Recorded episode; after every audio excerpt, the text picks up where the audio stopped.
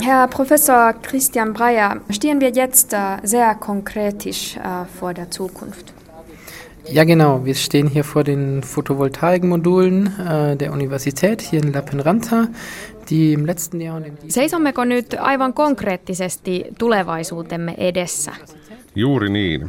Seisomme Lappeenrannan teknillisen yliopiston aurinkopaneelien edessä. Paneelit asennettiin tämän ja viime vuoden aikana yliopiston energiansaantia silmällä pitäen.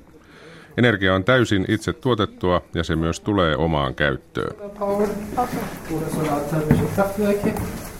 Kun Lappeenrannan aurinkovoimala valmistuu lopullisesti tämän vuoden aikana, siitä tulee yksi Suomen suurimmista, ellei jopa suurin. Muuallakin kuin Lappeenrannassa aurinkoenergiaan on kohdistunut suuria toiveita jo vuosikymmenien ajan. Nytkö suuri käänne kohti aurinkoenergiaa on viimein edessä? Die große Wende kann man eigentlich schon seit längerer Zeit beobachten. Es hat in den 1950er Jahren angefangen, als Photovoltaik die günstigste Energieversorgung zum Betrieb von Satelliten im Weltraum war. Suuri käänne on itse asiassa ollut havaittavissa jo pidemmän aikaa. Se alkoi 1950-luvulla, kun aurinkopaneelit osoittautuivat edullisimmaksi energiamuodoksi avaruudessa kulkeville satelliiteille. 80-luvulla aurinkopaneelit olivat edullisin tapa saada energiaa syrjäisille seuduille, vaikkapa kesämökille. Samaan aikaan erittäin aurinkoisilla alueilla, kuten Pohjois-Afrikassa, aurinkopaneelit osoittautuivat puolta halvemmiksi kuin öljyvoimalat. Nyt pikkuhiljaa omavarainen energianhankinta aurinkopaneelien avulla alkaa olla taloudellisesti kannattavaa. In dem äh, neuen Rapport von IPCC heißt es, dass die Welt äh, emissionsfrei ab 2100 äh, sein soll. Hallitusten välisen ilmastopaneelin eli IPCCn raportin mukaan maapallon tulisi olla päästötön vuoteen 2100 mennessä. Miten professori Breyer suhtautuu tähän tavoitteeseen? Es ist nicht ambitioniert genug, mit diesem Ziel erst im Jahr 2100 emissionsfrei zu sein. Tavoite ei ole tarpeeksi kunnianhimoinen. Jos tavoitteena on päästötön maapallo vuonna 2100, oma arvioni on, että meidän globaali teknistynyt sivilisaatiomme ei tule selviämään elossa sinne asti. Näin siksi, että emme pysty torjumaan ilmastonmuutoksen negatiivisia vaikutuksia siinä määrin kuin se olisi tarpeen. Minä henkilökohtaisesti työskentelen ja taistelen sen puolesta, että energiahuollon pitäisi olla päästötöntä jo vuoteen 2050 mennessä. Päästötavoitteita on mukava asettaa jonnekin kauas, melkein sadan vuoden päähän. 2100 siintää vasta jossain kaukana tulevaisuudessa. Ja, das ist das große Problem. Also wir sind jetzt in dem Jahr 2014, das heißt in 86 Jahren ist das Jahr 2100 erreicht. Se onkin se suuri ongelma. Nyt on vuosi 2014, eli vuosi 2100 on 86 vuoden päässä. Tämä antaa vaarallisen viestin, että ei aikaisemmin muka tarvitsisi tehdä mitään. Sitä paitsi ei meillä ole noin paljon aikaa. Jo vuoteen 2050 mennessä päästöt pitäisi saada nollaan. Ja monet valtiot ovatkin asettaneet päästötavoitteensa nollan tuntumaan vuoteen 2050 mennessä. Se on julkilausuttu tavoite esimerkiksi Tanskassa. Saksan tavoitekaan ei ole siitä kaukana, kuten ei ole monen muunkaan eurooppalaisen valtion. IPCC esittää, että fossiilisten polttoaineiden käyttö tulisi lopettaa mahdollisimman nopeasti, jotta maapallo olisi päästötön vuoteen 2100 mennessä.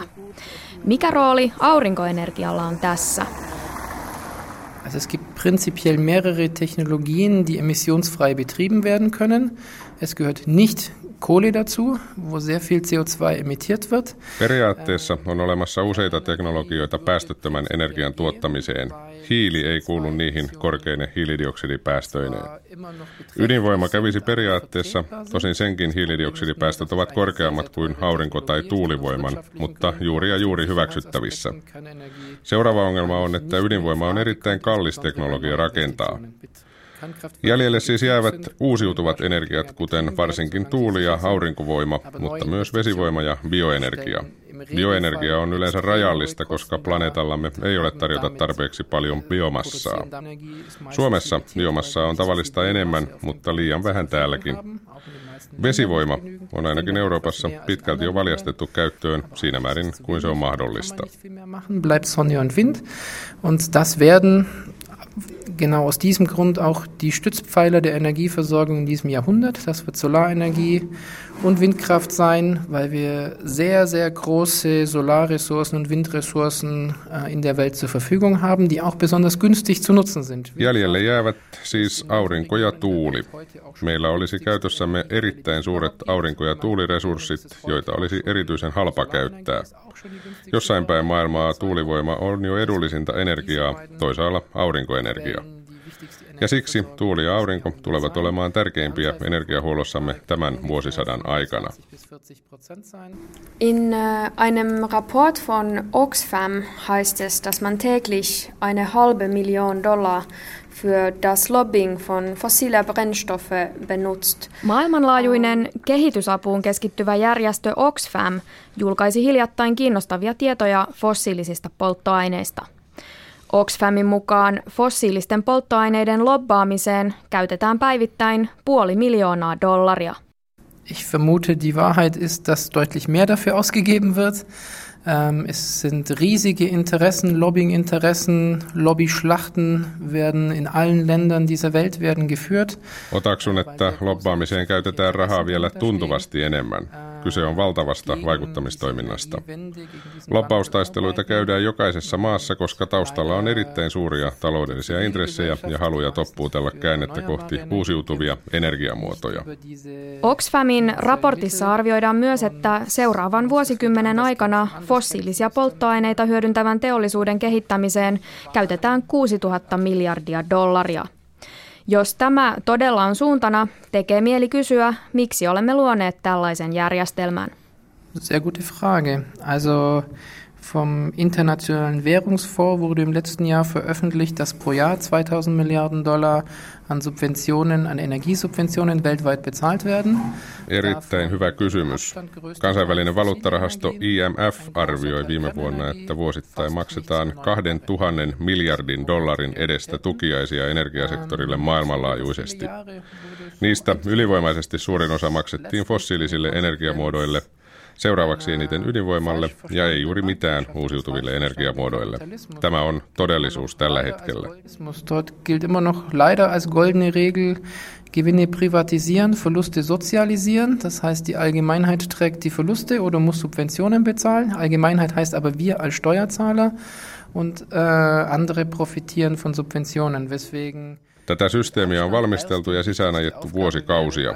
Loppujen lopuksi tämä on seurausta väärin ymmärretystä markkinataloudesta, väärin ymmärretystä kapitalismista. Valitettavasti kultaisena ohjenuorana on yhä se, että voitot yksityistetään ja tappiot sosialisoidaan. Eli kyse on siitä, että suuri yleisö, eli me veronmaksajat, maksamme tukiaiset, mutta muut hyötyvät tuista. Siksi olisi ensisijaisen tärkeää lopettaa kaikki tuet ympäristöä saastuttavilta teknologioilta mahdollisimman nopeasti. Yksin tämä nostaisi erittäin nopeasti uusiutuvien energiamuotojen kilpailukykyä. Professori Christian Breyer on asunut ja työskennellyt Suomessa vajaan vuoden verran ja epäilemättä ehtinyt jo oppia yhtä sun toista Suomesta.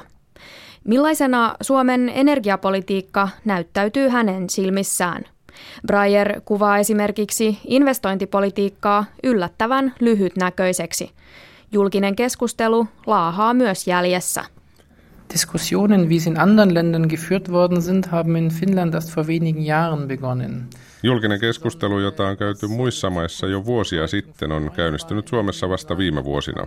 Eli erityisesti keskustelu siitä, mikä tulevaisuudessa tulee olemaan uusiutuvien energiamuotojen merkitys tai miten pitää kiinni sovituista päästötavoitteista. Ähm, ist nach meiner jetzigen Wahrnehmung wurde sehr, sehr viel über Bioenergie diskutiert in Finnland, was bestimmt eine sehr, sehr wichtige Diskussion ist, weil es sehr viel an, Bio, an Bioenergie aus den finnischen Wäldern genutzt werden kann, aber es reicht einfach. Tuntumani mukaan nyt puhutaan paljon bioenergiasta, joka varmasti on erittäin tärkeä keskustelun aihe, koska suomalaismetsistä saadaan biomassaa energiakäyttöön. Mutta se ei yksinkertaisesti riitä. Lopulta bioenergialla voidaan kattaa Suomessa ehkä vain 10-20 prosenttia energiantarpeesta. Vesivoimaa on käytössä, mutta sen osuutta ei voida enää lisätä. Kysymys kuuluukin, mistä saadaan loput? Se ei voi olla hiiltä, se ei voi olla maakaasua, ja näin on osittain päästösyistä. Lisäksi Suomessa on huono kauppatase, kun tuontienergiasta pitää maksaa niin paljon. Kyse on lopulta maan taloudellisesta tasapainosta. Suomelle olisi erityisen tärkeää vähentää tuontienergiasta koituvia kuluja. Tämä patistaa kohti uusiutuvia energiamuotoja, mutta mielestäni tätä julkista keskustelua on ryhdytty käymään vasta parin viime vuoden aikana. Aber nach meiner Wahrnehmung ist diese Diskussion erst seit ein paar Jahren in Gang gekommen, insbesondere nach meiner Wahrnehmung auch durch den äh, nun vollzogenen Kernenergieausstieg in Deutschland, der doch bei einigen dazu geführt hat, darüber nachzudenken, warum macht ein Land wie Deutschland das? Ja yhtenä syynä keskustelun virjamiselle pitäisin Saksan päätöstä ajaa alas ydinvoimaa. Se on saanut myös suomalaiset miettimään, miksi Saksa mahtoi tehdä tuollaisen päätöksen. Fennovoima suunnittelee uuden ydinvoimalan rakentamista yhdessä Rosatomin kanssa. Tämäkö on Suomen käsitys energivendestä eli energiakäänteestä, eräänlaisesta taitekohdasta tai käännekohdasta – Siis juuri vastakkainen suunta kuin joka on otettu esimerkiksi Saksassa. Ich bin etwas skeptisch, dass das funktionieren kann, weil die Kosten der Kernenergie sehr, sehr hoch sind. Das ist der eine Grund. Olen hieman skeptinen sen suhteen, että hanke onnistuisi, koska ydinvoiman kulut ovat niin korkeat. Se on yksi syy. Uudet tuulivoimalat ja aurinkovoimalat maksavat Saksassa 30 tai 50 prosenttia vähemmän kuin uudet ydinvoimalat. Ja olisin yllättynyt, jos tämä ei pätisi myös Suomeen kaavailtuun uuteen ydinvoimalaan. Und ich wäre überrascht, wenn das auch nicht für dieses geplante Kernkraftwerk in Finnland gelten würde.